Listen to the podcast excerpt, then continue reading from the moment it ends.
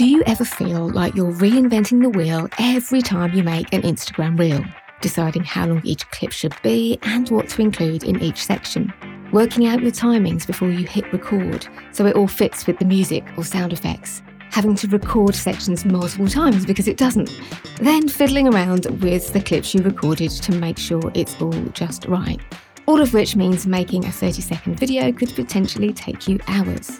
If any of this sounds familiar, you'll want to hear all about this new Instagram feature, which is being rolled out over the coming months. And I'm recording this at the end of May 2022. So, what is this new feature? I feel like we need a drum roll here. It's Instagram Reels templates. As ever, Instagram seems to be following in the footsteps of TikTok, which has had templates for some time. So, this is how it works, or certainly this is my take on it. When you are watching Reels, a prompt will appear in the bottom left, just above the creator's profile picture, which will allow you to use their template. The prompt actually says use template. And what this allows you to do is to drop your own images or video clips into their template. So if they've used a trending sound or they've used a voice effect and it's working really, really well, you will know exactly how long your clips need to be to get them to come into time with the music or the sound effects. And what you're also seeing, I think, is an example of good practice because one of the hardest things to do with video is to get the timing right and the pace right. A lot of new Instagram Reels creators you'll find that their videos are a bit long. They just need to be a bit pacier. And I think a really good thing about this is that it is modeling good practice. You see a good video and you can actually see how it's been put together, how long each clip is. And if you pay attention to that, it's actually a really useful learning tool about how to make engaging videos. If you're finding it hard to envisage what this will look like on your own Instagram account, I have added some pictures onto the blog post that goes alongside this episode, and I'll link to that in the show notes. But if you can't do that right now, basically what happens is you click on use template.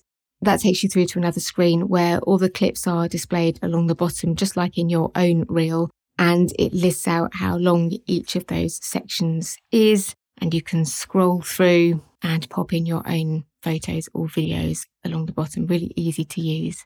So when will this feature be rolled out? According to Instagram, this feature is currently being tested with a small group of creators. I do actually have access to it as of the end of May 2022. And I'd love to know if you have it too. So do get in touch on Instagram and let me know. I'm at Jan Murray UK.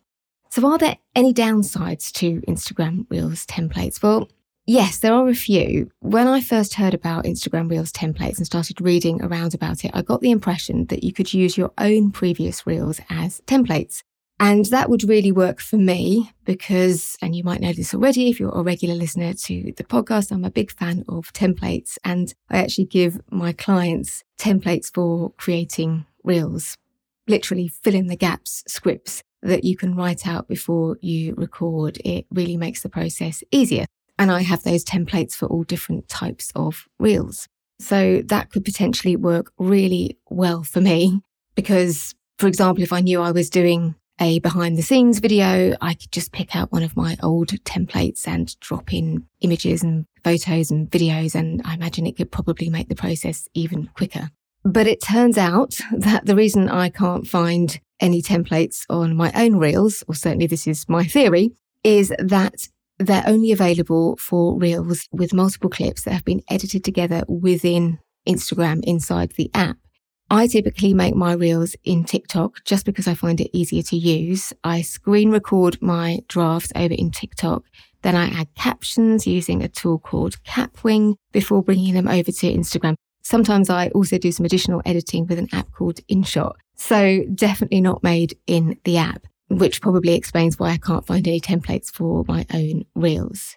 But knowing that I can template my reels and rinse and repeat video formats that work might actually make me more likely to create Instagram reels inside the app. So it's not necessarily a bad thing.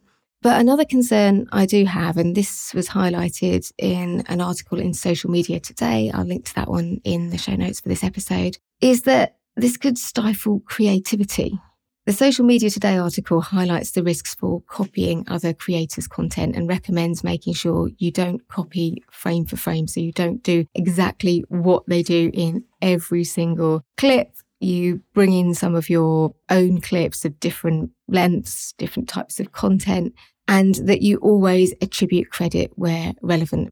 And personally, if you do have access to this feature already and you are going to use other creators' templates, I would recommend tagging them in just to be on the safe side. But aside from that, I do worry about templates stifling creativity on the platform.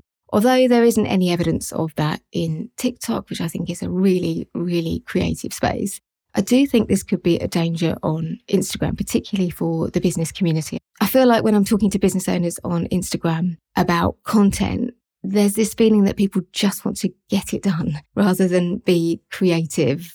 And that's why I think the risks of copying and also just reduced creativity could be more of a problem on Instagram. If you want to know more about upcoming Instagram changes and updates, do check out my podcast episode Instagram updates for March you'll love. And if you're looking for ideas for your own Instagram reels, check out four Instagram reels anyone can create and how to find trending sounds or effects for Instagram reels, which I've mentioned already. I'll link to both of those in the show notes. And I do publish an episode pretty much every month about Instagram updates. So do make sure you subscribe to the Creators Content Podcast so you don't miss an episode. I hope you found that useful. As ever, I do love hearing from you, especially when I'm talking about new content updates, new features. So do connect with me on Instagram and tell me what you thought about this episode and let me know whether you have access to this feature too. I'm over at Jan Murray UK.